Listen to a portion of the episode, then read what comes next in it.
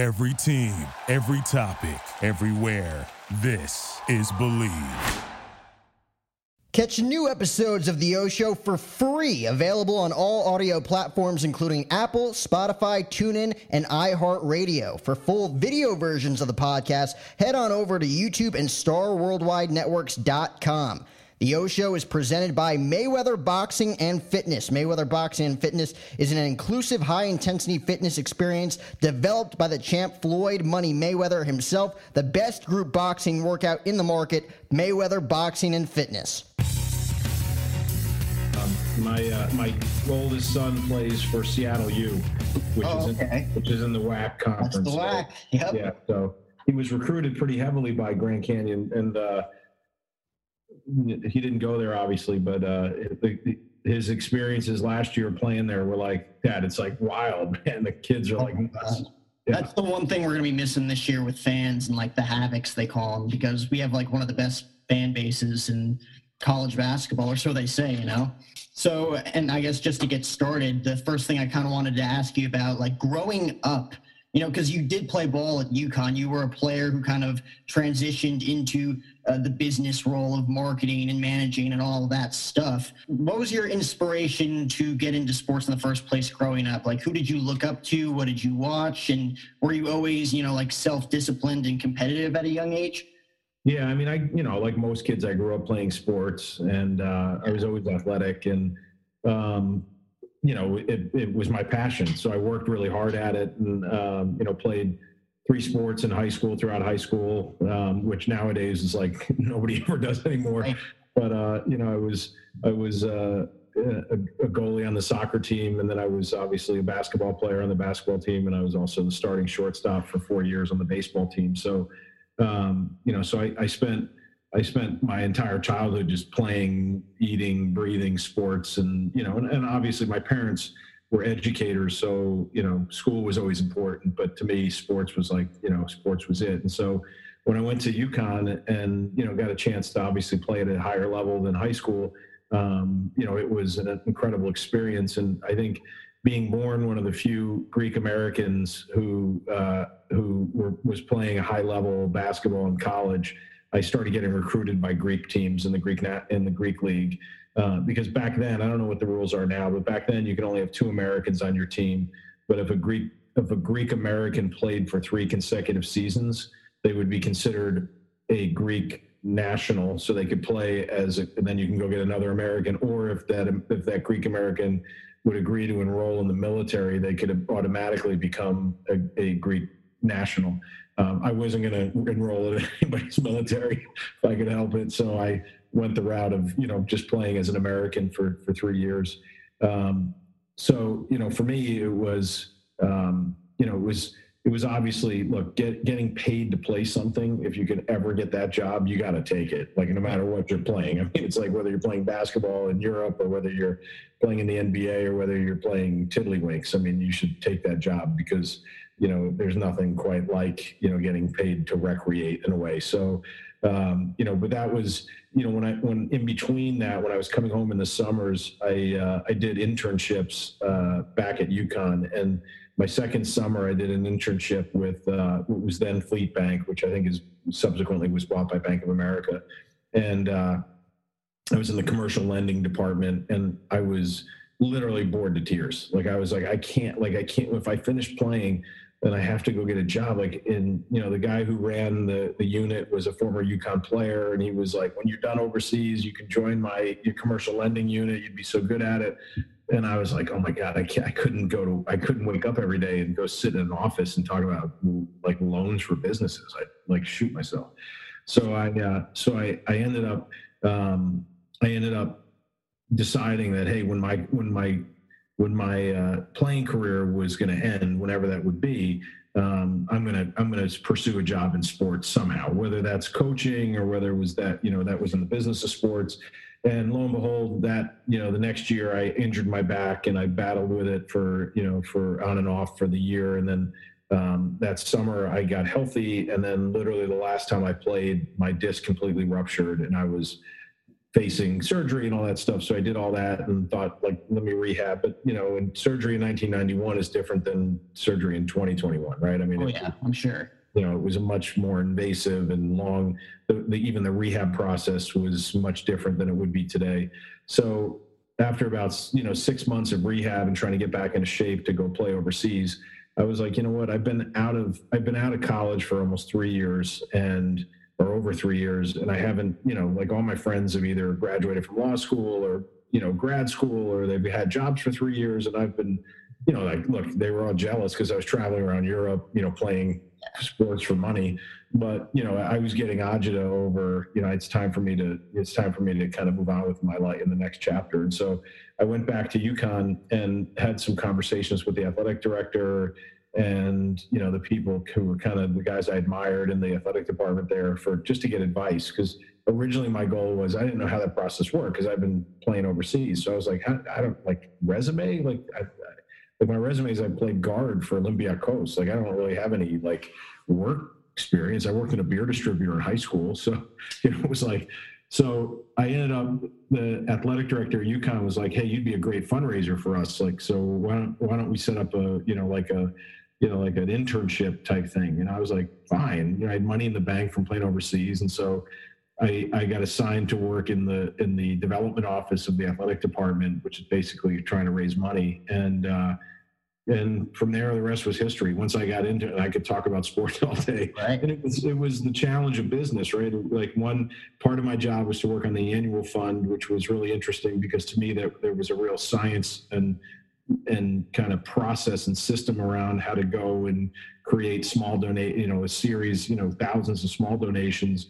And then the other half of my job was working in the major gift office which was like how do you get individuals to put you know write three million dollar checks? And so i had this really unique early work experience of like art and science that I was I was attracted to both, and I think I was attracted to both because I'm half German and half Greek. So the German in me liked the rigor of like, hey, I'm going to have to figure out how to do an annual campaign, and the Greek in me like to go tell stories and right. you know, ask for big donations. So um, you know, and once that you know once once I got there, I knew the rest was I was going to stay in this field somehow for you know for for as long as I possibly could. was it heartbreaking uh, once you went through all that back stuff, and then you kind of again like had that self discipline to say like, okay, this isn't going to work out? Because did you have aspirations to get to the next level from a playing career? You know, like no, I mean, I knew I was at the highest level I would get to. You know, I wasn't, I wasn't going to fool myself. I averaged three point nine points a game in college. So I wasn't an NBA prospect by any means. And I was counting every blessing to be able to get paid anything to play beyond college. So, you know, thank thank my my lineage that I was Greek and the Greeks had interest in other Greeks that could play. Um, you know, so I knew I was there. Was I heartbroken? You know, you know, it was such a gradual like decision that almost got made for itself. There wasn't like a defining moment where it was like, oh, it's over. I can't believe it. Because it was like I heard it, and then I had been battling with a bad back since college, so it, it was kind of normal course. When I and when I found out I had to have surgery, it was more like, well, I knew this day would come at some point because I've been battling this bulging disc for four years, five years now. So it wasn't like I had, was heartbroken. I thought I could rehab and go back. And you know, one of the things I knew in the back of my head was the medical care in Europe was not nowhere near close to what it was in the U.S. in terms of sports medicine. So I knew I wouldn't have the same kind of support I would have if I was playing, you know, in a U.S. situation, whether it be professional or college. So you know, doctors, trainers, physical therapists. So I knew like the only way I'd feel comfortable going back is if my back was like 100% healed. Like I'm, I have no issues anymore. And you know, it, I was playing a lot. I was back in shape. You know, I was I was dealing with you know intermittent back spasms, and it just got to the point more where it was like I was feeling agita about not having made any progress in my career. And I'm like, you know, I'm going to end up as Sam Malone. Like I'm going to be working in a bar, tending bar, telling stories. Like, cause I, I need a skill. Like I was like, I need a skill set here. Like, I, you know, I'm not making millions where I can retire, uh, but I'm making enough where it's like, yeah, it's definitely worth playing but at the same token, you know, once it was over, it was over when I was, you know, let's say I played 10 years, like I, I, I would have no work skills. So then it would have been like, now what do I do? I, I must, I'm going to have to coach, like probably and live in Greece the rest of my life. And I didn't want to do that either. So, so it was a little gradual. It was kind of building, and then it was like I was fine with it when I made the decision. And the fact that I kind of fell into a sports oriented job made it so much easier. You know, if I would have had to go back and work in commercial lending, I would have been like doing back exercises like just to try to go back and play overseas like as soon as I possibly could. But um, with all due respect to all those great commercial lenders out there. and you're totally right about um, kids not playing three or more sports nowadays. Like, I don't know about your son just playing basketball. I know for me, for baseball, as soon as we came about scouting and 100% about scouting, you kind of just like lose passion for it if you're not. Uh, if your aspiration isn't to get to that next level, does he only play? Does he only play basketball in high school?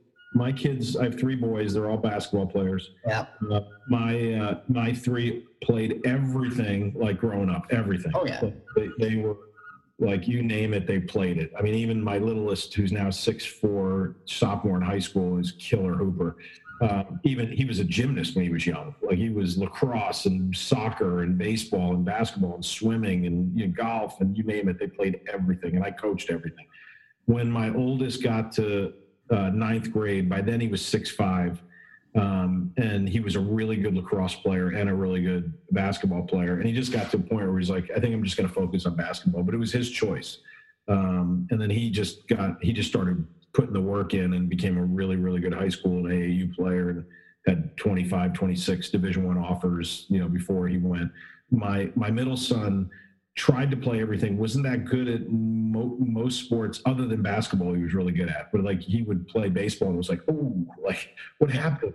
You know um, and then my youngest son's a really natural athlete like the kid can and he played he up until eighth grade like his older brother he lacrosse was probably his better sport um, and then he just i think his two older brothers be playing hoop all the time he just made the decision not not because i, I didn't like i don't care he could play whatever he wants but uh his brothers all they were doing was playing hoops. So he just started training with them and hanging with them. And then ultimately like he paired off everything else. So um, which part of me is like okay good he's focused. And part of me is like man there's some romance around like being a three sport athlete. Maybe that's just my own nostalgia but it's like you know look i I, I joke with my kids like when it was fall, I never I never worked out for basketball because I was playing like I was an all state goalie. I was playing like goalie, right? That was soccer. And then like basketball season would come and you have to dust off your ball handling and all that stuff. And you know, and then I'd play until the spring and I was like, oh shit, like we were one of the best baseball programs in our in our entire area. So it was like into baseball and it was in the cage and getting ready. And then summer came and it was like a hodgepodge. You know, it was like tonight I have a I have a summer league baseball game. Tomorrow night I have a summer league basketball game. I have a soccer tournament this weekend. So there was no dedication. You know, we were just good athletes. And and frankly, our training was all right, I have an off afternoon. I'm going to go to the park and play pickup games. There was no, you know, there was no like I go. I'm going. My kids have gone to a trainer, you know, for the last six years. Who, you know, I, I he, you know, he's a he's a great trainer. Trains NBA college guys, elite high school players. But like I mean, it's literally two, three hours a day. They're doing drills and doing all this stuff, and you know, and it's like, and they, I laugh at them because sometimes I'm like, look, I didn't, I didn't have somebody like I wasn't dribbling a basketball and throwing up a tennis ball with my other hand. Like I was just, I'd go to the park, and I knew if I if I was bigger, stronger, and faster than the guy in front of me, I could go by him. And if I couldn't, I'd have to try to be shifty to get a shot off. Like you guys are so stuck in all these process, like sometimes you stop, you know, like just using your natural instinct, and it's like you know, like you're trying to do your James Harden step back three when like you could just go by him and make a layup. Like I like so for me, like the game, the playing all those sports just made you, you uh, become an athlete that was more instinctive. You know, and we weren't as well trained. Like I couldn't ball handle like my kids do, but like I, I scored more because I just I just had a penchant like at a in a in a like this burning desire to score. So it was like every time I got the ball, I was just trying to go by somebody or shoot over them, you know. And my kids are constantly like trying to figure out like what their trainers and coaches and fitness people and everybody else are telling them to do. And I'm like, I don't know, just play. it's a sport. So. And, and given your own experiences in that, and I know they're all still young, oldest in college at the University of Seattle, but do you kind of like prep them in a sense where like you kind of had or had to develop a plan B once your playing career was over? Do they have any other interests, like creatively, oh, yeah. they'd want to do if it didn't work out in sports? Yeah, I mean the, the good thing, and uh, even the college guy, like the college guy will have a chance to play over in Greece too, because he's now he's six eight. You know, he's a good shooter, he's a good athlete, and you know, and again, there's you know, there's some romance to being a Greek, a Greek descent. He's got an incredibly Greek name. His name is Euripides Economou. I mean, you don't get much more Greek than that. So we call him Rip. But uh, you know, so but even now, like he, you know, it's like he knows he's learning lessons. He's wise enough because of my advice that he's learning lessons that he's going to take with him for the next 50 years. You know, it's not just about sports. It's about, you know, perseverance and resilience and work and work ethic and all those things. So, um, and all three of them are incredibly passionate about fashion and music. In fact, my second son has launched a fashion business. So he's, he's, he's launched a brand called Madman uh, he's built his own website. He's bu- building his own social media channels. He designs his own products. He has suppliers, you know, from Pakistan and downtown LA, and screen printers and embroiderers. And he's trying to start a streetwear company, right? And we've got him registered as a business, and so he, you know, he leans on me for business advice. And you know, like, look, he's he's making a little more than he spends because everything he does is pre-orders. Like he creates a design, he does a mock-up, he gets to all his friends, and then his friends, you know, say, "Oh, I want that sweatshirt, or I want that hoodie, or I want that T-shirt," and then he knows he's got to make, you know, 65 hoodies, and he goes out and you know and gets their money in advance and he goes and makes 65 hoodies and you know and and so you know he puts he builds in profit margin so he makes a little bit so um, so they're all interested in that and music. My oldest son has probably recorded a hundred songs by now. Um, nice. None of them are that good you know, in terms of like. Yeah, the first songs you write are not good. But uh, his writing is excellent. His singing needs work. But the fact that he's expressing himself and he has the, you know, he has the courage to like to to put them out there, you know, and to, and to let people listen to them. Like for me, is like one of the most critical skills any young person can learn is courage. You know, oh, because I've managed thousands of young kids in my different places that I've worked, and the ones with the with the courage or the chutzpah to kind of stand up and go, "I have an idea," or "What about this?" or what are usually the ones that rise the quickest because you're like, "Oh shit!" Like you're not afraid to actually you know put something out there versus the ones who are like, "Oh, I don't really know." I'm you know like I, I'm just a student. I'm just an intern um, and so I think that that experience and their you know their experience in fashion, they're all, they all have fashion brands that they work on. Like my oldest has one called uh, Ver, uh, Versus the World. My youngest is one called Lost. Luke's is Madman. The middle guy, the middle guy is the only one with a business business. Um, the middle guy is like he, he takes master classes in investment, in chess, in real estate. Like so, he's like a real uh, young, you know, 18, 19 year old Renaissance kid. You know, he's really interested in a lot of things. Uh, basketball is is for my oldest right now, being in full swing, is oh, time, so time consuming. You know, he's like constantly working out, but he's you know, so. And someday yeah. it'll, it'll all work for me. So that my, my brother is a musician as well, and he just moved to Nashville. And again, like how, how you were saying, like having the courage to do that thing. Because I was there from five years old to 18 years old, listening to him with his awful singing, screwing up at the exact same part, playing the guitar, you know, like going through all of that to eventually now he's not he's not bad. Like I can actually listen to it and enjoy the music. So wow. that's actually really cool.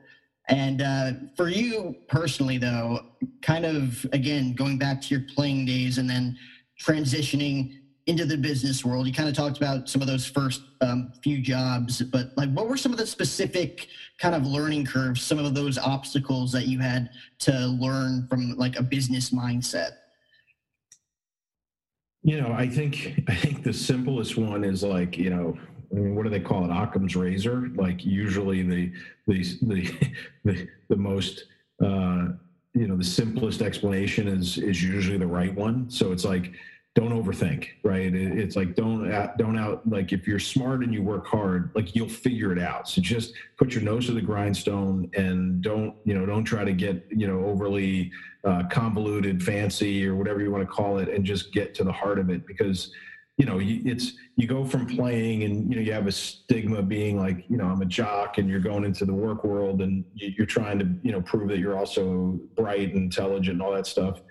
But the bottom line is you know hard work and you know some level of intelligence and some level of kind of conviction or courage like you'll be fine like just work really hard um, and what i learned early was i had a lot of courage like not in the way of like hey, I'm in the army and I'm going to run into you know some you know, flying firefight, but more courage to stand up and ask dumb questions or you know give an opinion that might be ridiculed.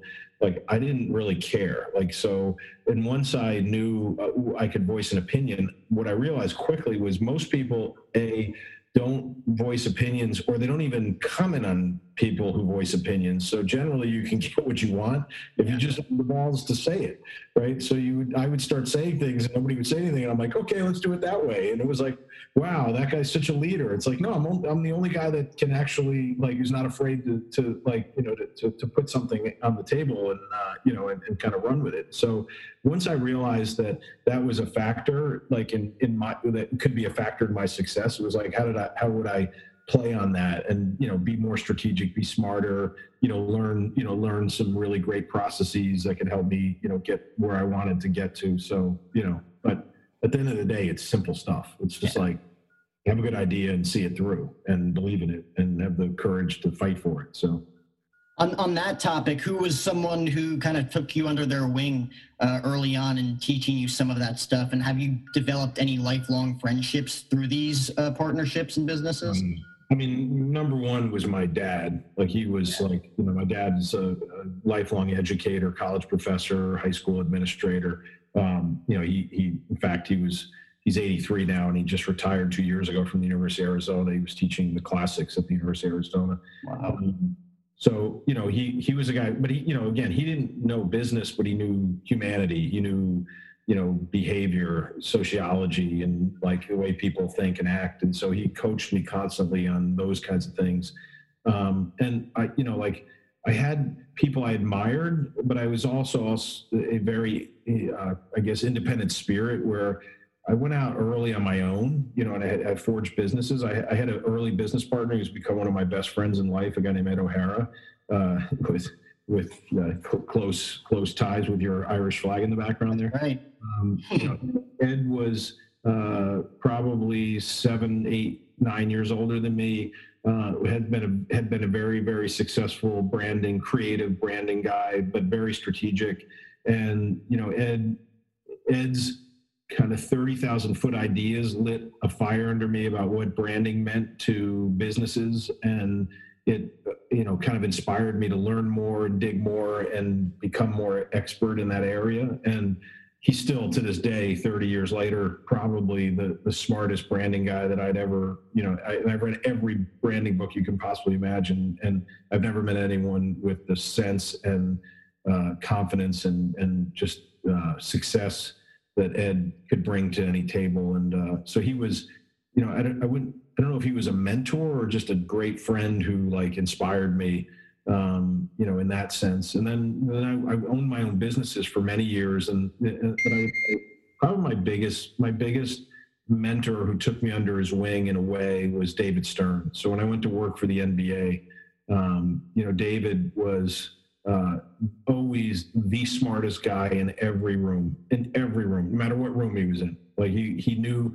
and talk about courage of conviction and just wisdom and toughness and you know he was he he was Bobby Knight and Coach Calhoun and Coach Krzyzewski wrapped together in terms of like the way he his style was tough. Like he was exacting, demanding, loud, uh, but also nurturing. He was the kind of guy you'd play for and you didn't like the like being yelled at, but but you loved playing for him. You know what I mean? So like David taught me a lot about preparation and and being and being precise and being prepared and you know and and kind of but also having vision and and confidence.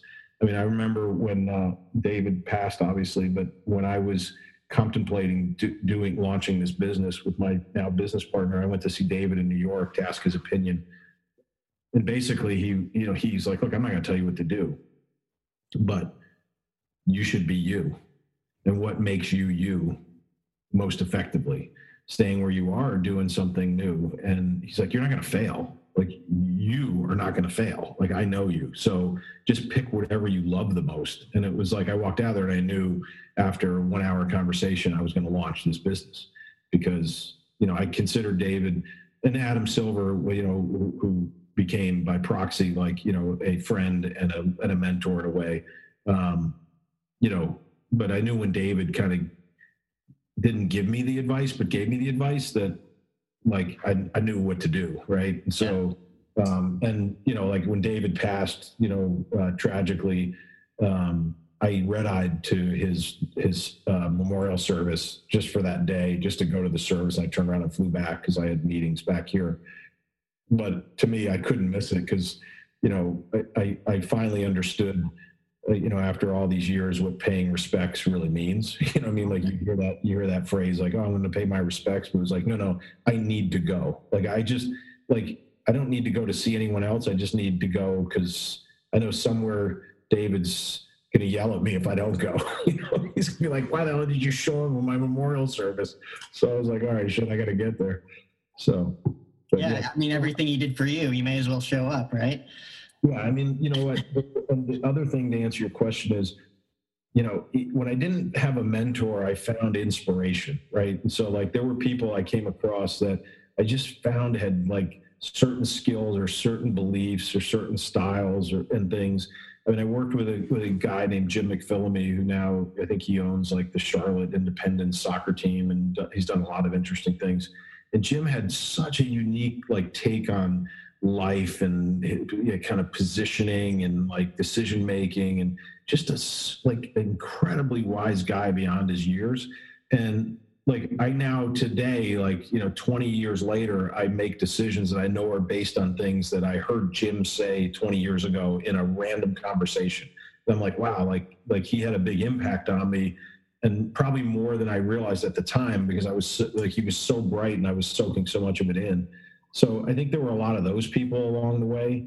Um, you know, but I, like I said, I was always like a very independent, like thinker, and always was like trying to, uh, tra- you know, blaze my own trail. So like whether that was stubbornness or just my natural spirit or whatever it was, like um, I always looked for advice, guidance, inspiration, at times mentorship, leadership, but like I didn't want to be held down by one person or in one job for too long because I was too interested in doing other things. You know, it was so.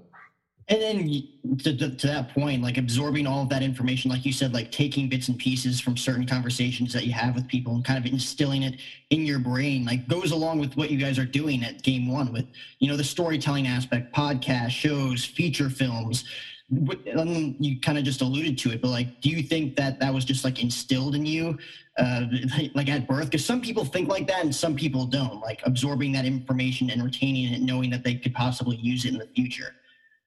Yeah, I, I mean, look, I.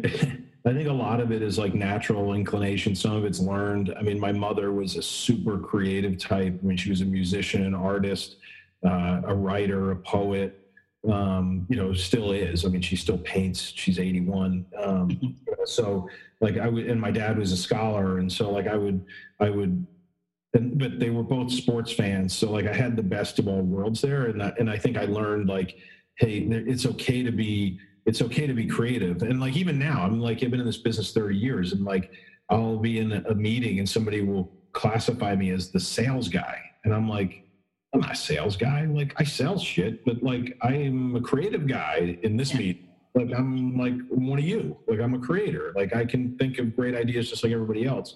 And you know, I've never wanted to be labeled as one thing or another. Like I always wanted to be whatever the situation called for, within reason. I mean, there's, you know, I'm not going to go into a nuclear physics lab and go, hey, let me get a lab coat on and figure this shit out. Like, but you know, cr- you know, creating in interesting thinking or putting ideas forward. And I've had a, a, you know, I probably had more ideas, you know, shot down and called dumb than than most people combined in like a lifetime. Just because I've always like just been that guy to be like, well, what about this? And somebody go, dude, like there that movie already existed or that idea was already taken or that is the dumbest thing I've ever heard. And it's like, okay, let me think of five other things because like I just want to keep the ball moving forward. So um, again, I think it was somewhat um, somewhat instilled from birth, somewhat instilled from what I learned, you know, from my from my parents and my upbringing, and somewhat was just discoveries I made along the way to say, hey, like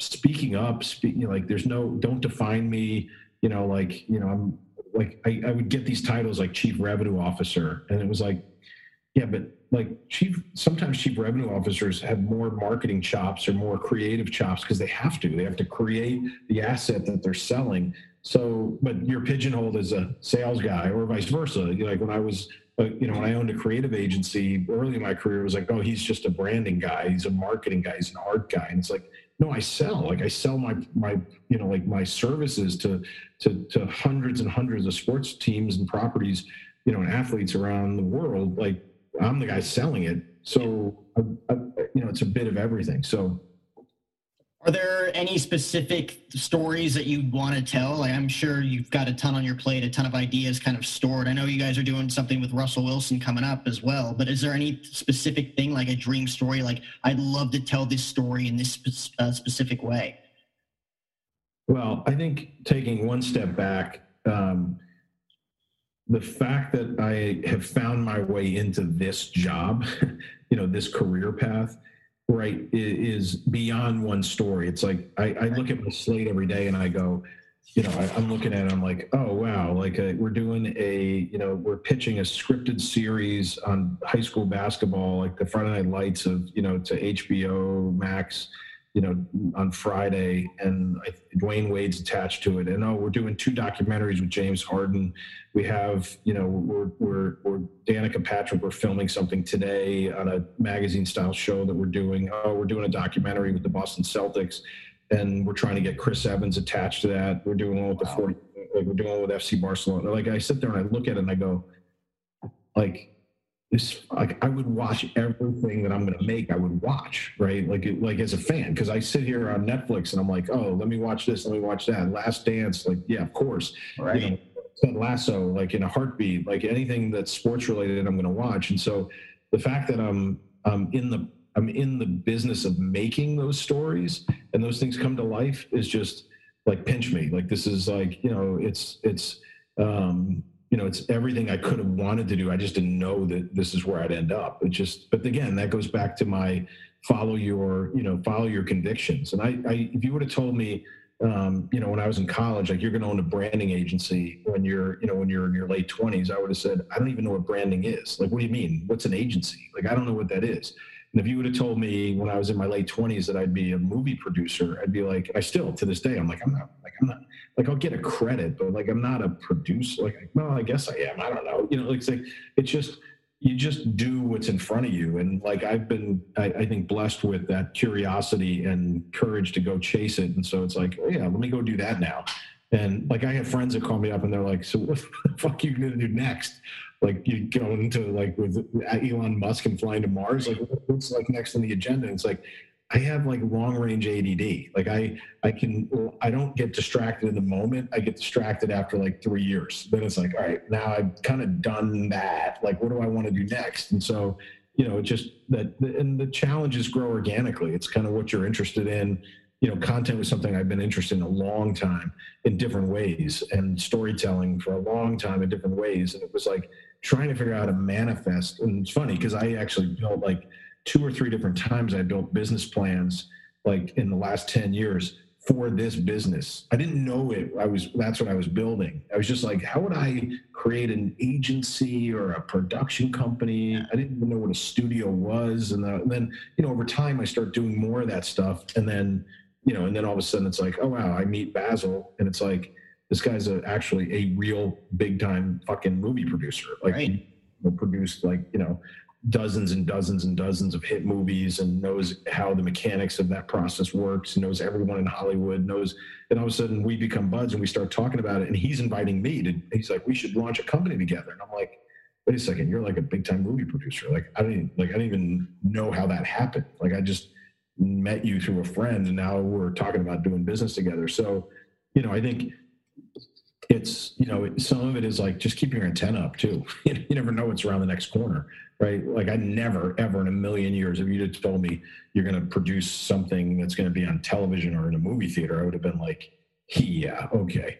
Like that's a good one you know? But here i am with you know a slate of things i'm pitching to you know to to studios and to netflix and to amazon and to hulu and to hbo and to espn and it's like wow i'm actually doing that. That's like that's pretty cool right? So so how much of a glimpse do you get into like the actual shooting side of things? Because again, like storytelling aspect is one thing, and then you got to shoot it from all these different production angles with with everything else going on, which is a totally different ball game. Yeah, I mean, look, I, I am I'm not going to profess to know how phys- physical production works. Right.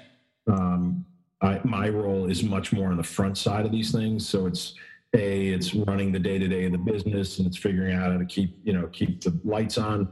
Uh, B it's how do I acquire a partnerships with IP, right? So how do I go find teams, leagues, athletes, media companies, whatever, who have interesting things to, to interesting stories to, to talk about or tell, and then how do I go do that deal? So hey, Boston Celtics, like you have a really interesting story to tell how do I get a deal done with you and the NBA and package it together? And then how do I kind of get it into to position?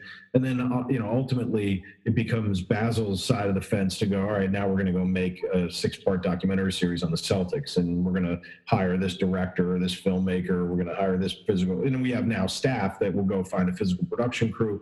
Will I go on set? I don't know. It depends. I mean, if, if, if I think it requires that because I'm taking care of the partner and I'm, you know, and, and it's important to that relationship, I'll go do it. I don't think I need to do it just to do it. Um, I'd like to do it enough to understand it better because, right. you know, like I'm, you know, Basil has an incredible, like, you know, skill set, um, you know, in making films. And I'd like to learn as much as I can. I mean, I'm, I'm not going to be him because he's done it already, you know, 50, 60 times. But if I can, you know, if I can learn some tricks of the trade so it makes me better at acquiring IP or, you know, marketing this business or selling, you know, this business more effectively, then, you know, like I'll, I'll take that opportunity when it presents itself. I mean, I mean, information is key at the end of the day. And you kind of alluded back to kind of those early years in, in your late twenties. Obviously, SME, uh, SFX, which is now Live Nation.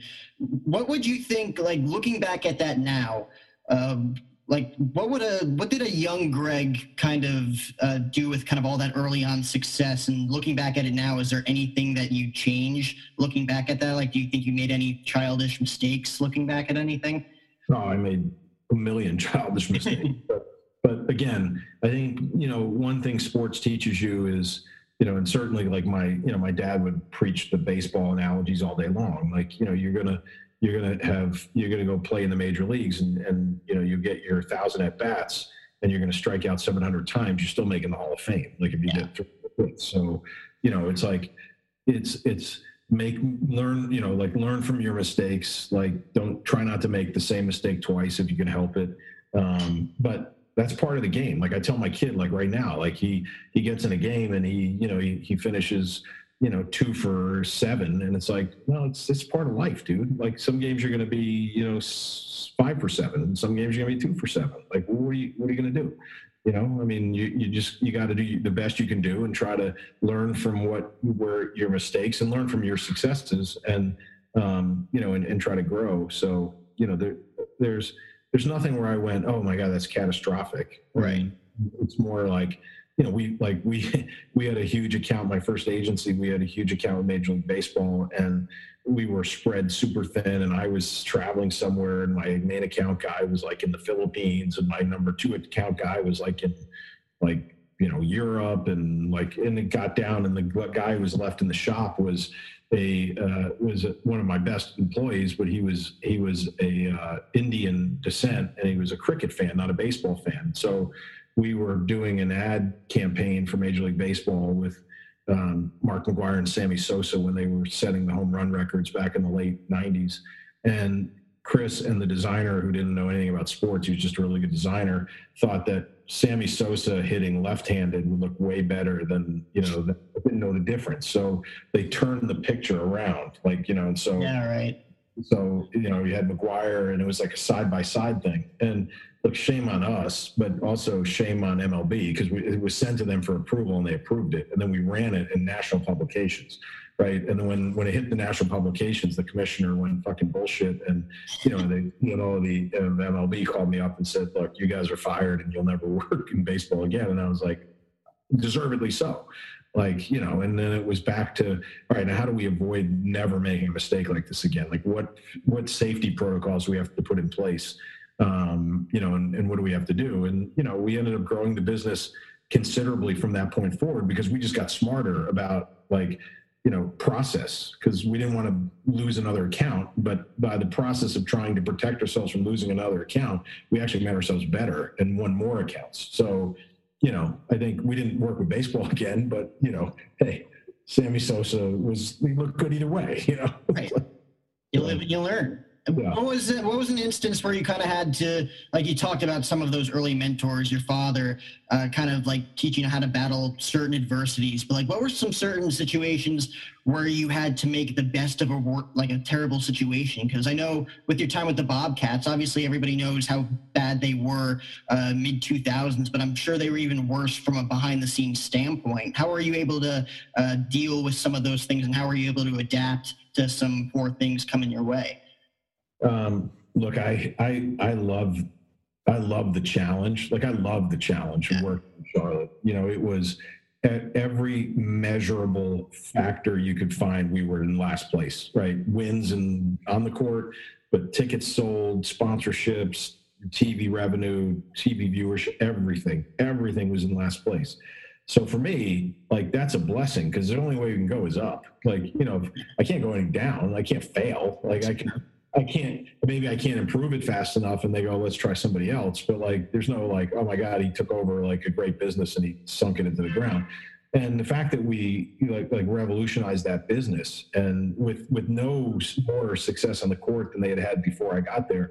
Um, but we had left in ticket sales. We had sold a naming rights deal. We had doubled our sponsorships. We had done a new TV deal, which was radically, I mean, improved over what was there before. Like, so for me, those were, and I, I would tell my staff, like, look, we might not win and there might be adversity and the fans might hate us, but we have to act like, and I used to always say this phrase, that, that we're a 50 win team.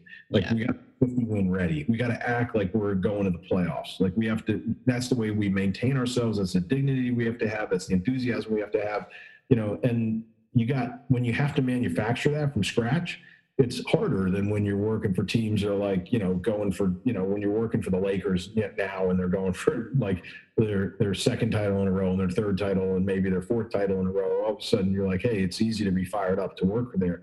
It's it's when you're working for a team that hey, if you win 30 games out of 80, that's going to be a good year, and you got to figure out like how do you how do you buckle down. So you know those those challenges for me is you know whether it's the uh, you know glasses half full or there's always a silver lining like that's i think that's what sports teaches you right i mean that's what you know striking out you know oh, getting yeah. back and hitting a home run out you struck out three times and you hit a home run to win the game and you're like well i like looked abysmal like my first three trips to the plate i was like lost you know but I stuck to it and I, you know, I adjusted and I and I had ultimate success where I was the hero. It's like, well, you know, like ninety percent of that game I was the failure, you know, but but if you figure out how to stay long enough and you you know learn from your mistakes, you can actually turn it around in, in one swing of the bat or one you know one one account, one one creative idea, whatever that might be. So.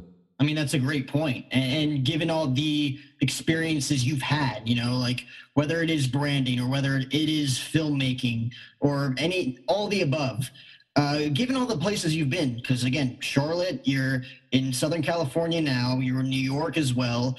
Uh, you talked about growing up as well. You went to the University of UConn, uh, Athens, Greece, overseas. For you, is it more of along the lines of like, okay, like I'm more focused on what's next? Like, obviously, you're thinking about what's in front of you first and foremost but at the same time you're kind of thinking to what's ahead like was there a- any um, business that you were partnered with and that you were working for that you wanted to stay and you, know, and you were thinking like maybe i could stay here long term or was it always more about like what's next for you uh, it actually was neither it was it was always live in the moment right? And I never planned. I never said, well, if I do this for three years, I can get there. You know, my my thing was just like sports. It's like, look, if I if I start worrying about making the Hall of Fame before I have an at bat, like I'm not going to make the Hall of Fame. I'm not going to even make the big leagues because like I'm too worried about something. You know, and if I'm worried about making AAA when I'm in Double A, like I, I'm not going to get hits. Like I've got to focus on what is the task at hand. It's like I'm looking at the ball in the pitcher's hand. I'm looking at the ball when he's in, you know, release position, and I'm watching the flight of the ball. I'm trying to pick up the spin, and I'm trying to go with it and hit it where it needs to be hit. Like if I can do that, like all that stuff will take care of itself. So for me, it was always, hey, I found my way here for some reason. Like, how do I dominate every day that I'm here, and then figure out like where does that lead me? And I still don't know. Like I, like I said, I didn't, I would never would have said, oh, I want to go into film production. Like I don't even know what that means like until I started kind of matriculating toward it and doing a little bit of it here and doing a little bit there. And then it was like, you know, and but I still it was it wasn't unless I met Basil that I'd be doing this. Like there was no like other path. And it was no there was no I met Basil more as a friend than like as a potential business partner. It was like, oh, dude, yeah, oh, where, where, are you from? Oh, Jersey. Oh, you like the Jets? Oh, the Giants. Oh, you like the Mets? I like the Yankees. Like your teams suck. My teams are great. What do you do? Oh, I'm a film producer. Oh, what does that mean? Oh, I make movies. Oh, what kind of movies? Oh, big movies. Wow. And then it was, and then it was him asking me, and I have certain experiences in making content that are different than his, but it was, oh wow, we could actually make something cool here. So, you know, nothing is re- like I, I, like career counselors would kick me, but like I've never planned anything. Like I've never had a five year plan or a ten year plan. I've I've had a like a five minute plan. Like, what am I doing over the next five minutes, and how do I do that really well? And what's next the next five minutes, and then how do I go from there? Having faith that things are going to take care of themselves, like opportunities are going to present themselves, whatever those might be. And you know, sometimes they pop up, and I pass on opportunities that I've sat and gone, maybe I should have tried that, but what are you going to do? Like, what if, coulda, shoulda, woulda, whatever. You know, like it's like it's like when I read these articles about actors who are offered roles that they turn down, and then the movies become like super huge hits, and it's like, oh damn, I should have played that role. But it's like, look, shit, whatever reason the universe was like not allowing you to make that decision or make let me make that decision for whatever reasons. So you know. And I feel like you're a lot happier in the moment when you're not thinking about other things. You're just thinking about what's in front of you and then let God take its course uh, eventually. And that's always kind of something I like to talk to uh, my guests about in a sense, like you being as successful as you are, having so many other things on your plate. How are you able to, you know, balance that work life, personal life, being a dad, being a husband, doing all these other things that you're doing in, in the same process? Because there's probably a lot of pressure involved. Like, how are you able to maintain like the number one important thing, and that's happiness? Um, for me, it's always been a blend of art and science, right? And so on the science side, it's how can I be as maniacally organized as humanly possible so that I create like the ultimate efficiency. So I know I'm getting things done I need to get done in the time and, and manner that I need to get them done. That gives me the peace of mind to go shift gears and go all right i've got to get my to my kids game or i've got to go you know on this on this getaway with my fiance or whatever whatever it may call for so i think it's you know and then in the other side it's like look at the end of the day like we're you know we like i love my job. Like my like my job is has always been part of my life. It's not a it's not a, a vocation necessarily. It's more of like just a, a lifestyle because i'm doing things that i love. And that you know and i've included my family and friends in that process. It's like look you know whether it was working at teams and enjoying games together or whether it was now in this process where you know so but i think you know a you got to stay vigilant. You can't get sucked down the rabbit hole. Like b you got to be really well organized.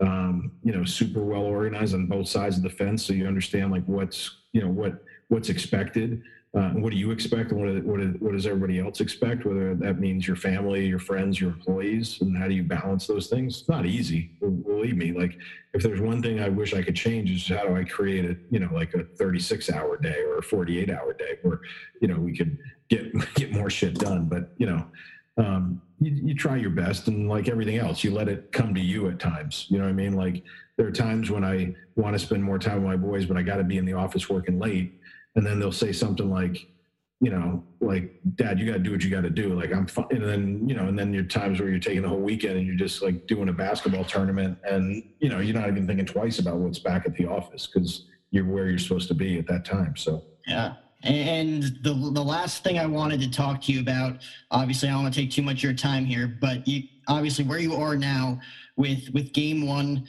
co-CEO, with all of your experience leading up to this point, all these different types of uh, uh, management styles leading up to this gig. What what's the overall inspiration uh, partnering in this, and what's your overall goal that you want to accomplish?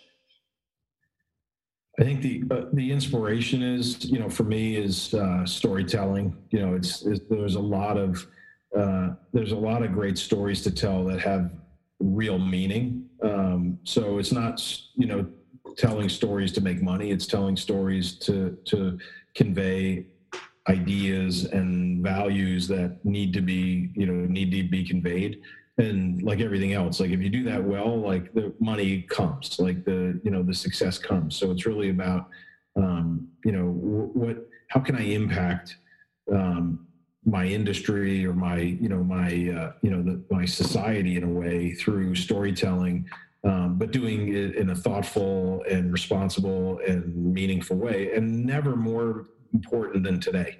You know between quarantines and um, you know social justice and social impact and you know cultural dynamics going on in this country and around the world there's never a more important time to realize that hey there's some common themes that sports can bring and there's some you know when when you think about um, you know what what what sports can mean you know to to to to people everywhere like getting those stories told are you know are really important to me so um so no i think it's uh i think it's I think it's, um, um, yeah, at the end of the day, that's the driving force.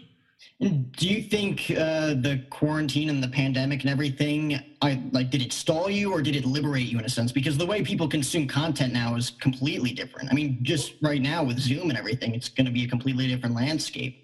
Totally the latter. Uh, yeah. It stalled us from creating content in the immediate, um, but it liberated us from the standpoint of, I think, it gave us more time to develop partnerships and ideas and, and, really set a much more complete table than we would have if we would have started the process and had to start producing content right away. Um, it, it also, to your point, like viewership habits have changed dramatically. Um, you know, appointment viewing is like people aren't going, oh, at eight o'clock the show is on or the game is on. I'm going to go watch that. As we're seeing with you know with with uh, you know decreases in ratings across the board, and never more so in sports than they, we've had this year for many reasons. Um, but I also see increases in subscriptions in the streaming services and in the in the in the uh, subscription services, cable services. So you know, I think consumers learned, hey, I'm stuck inside 24 hours a day. Like I'm going to watch what I want to watch, where I want to watch it, when I want to watch it, on what device I want to watch it on, and as much as I want to watch, whether I want to watch like all 10 episodes in the next 10 hours, or I want to watch 10 minutes of the first episode and come back and watch this thing over the next two months. Um, that that world is now setting up perfectly for what we create is content that people can consume when they want to watch it where they want to watch it how they want to watch it. So um, so i think from that point totally liberating and uh, and then the other factor was sports for the first time ever stalled like completely. Like from you know march april may you know into june there was nothing going on. So we had a lot of access to to athletes, teams, leagues, brands, you know, decision makers, you know, people in the in the periphery of sports so immediately that you know because nobody was busy nobody was traveling nobody was training nobody was at games there was no fans there was a, so you know our ability to get to people quickly and convey to them what we were building here and why it was important for them to be involved like it was it was a, a a, a uh, you know a, a, an opportunity for us to to really forge many more partnerships than we would have otherwise in in the same amount of time right? Like we might have had the same amount of partnerships but it might have taken three years instead of one year you know just because we had so much access to people and we didn't have to wait like three months to get on somebody's calendar or wait until the season was over or wait until um, you know, there was some break or something, or they were off the road from traveling. It was like, hey, let's have a call tomorrow. You know, it was like great. So I think from that regard, it was very liberating and uh, and and very uh, substantial to us creating what we've built so far, the foundation of this business so far. And it's going to be very interesting to see how things advance over the next five to 10 years as well, just on a technology standpoint. But uh, Greg, I want to thank you so much for uh, being gracious enough to take time out of your day. I'll, I'll, let you get back to your ultra busy life. I know uh, you got a lot on your plate. Um, and Merry Christmas, too. It doesn't feel like Christmas, but I guess uh, it's right around the corner. I was thinking about that. I'm like, oh crap, I got like 20 days or less. I know it's like two weeks away. I, I didn't even notice. I haven't even started Christmas shopping. But yeah, I, I usually wait till the 24th. Like everything else, I'm like, I'm good under pressure, so I'll uh, you know I can come through in the clutch. So you like the challenge. You like the challenge. the challenge. So, all right, man. Well, it was good to meet you. Uh, good luck and everything, and uh, let me know if I can help any other way. I'm so boned. I forgot to get my girl tickets for the show tomorrow, and now it's sold out. It's her freaking birthday. Oh, dude. She's totally gonna break up with you. She's definitely gonna break up with me. Should've used TickPick. Wait, what'd you say? TickPick. Look. Oh, whoa, whoa, whoa. What? There are no hidden fees. What'd you guys think I said? Oh, TickPick. I thought you said TickPick. No hidden fees. Download today. Thank you for listening to Bleav. You can show support to your host by subscribing to the show and giving us a five star rating on your preferred platform. Check us out at Bleav.com and search for B L E A V on YouTube.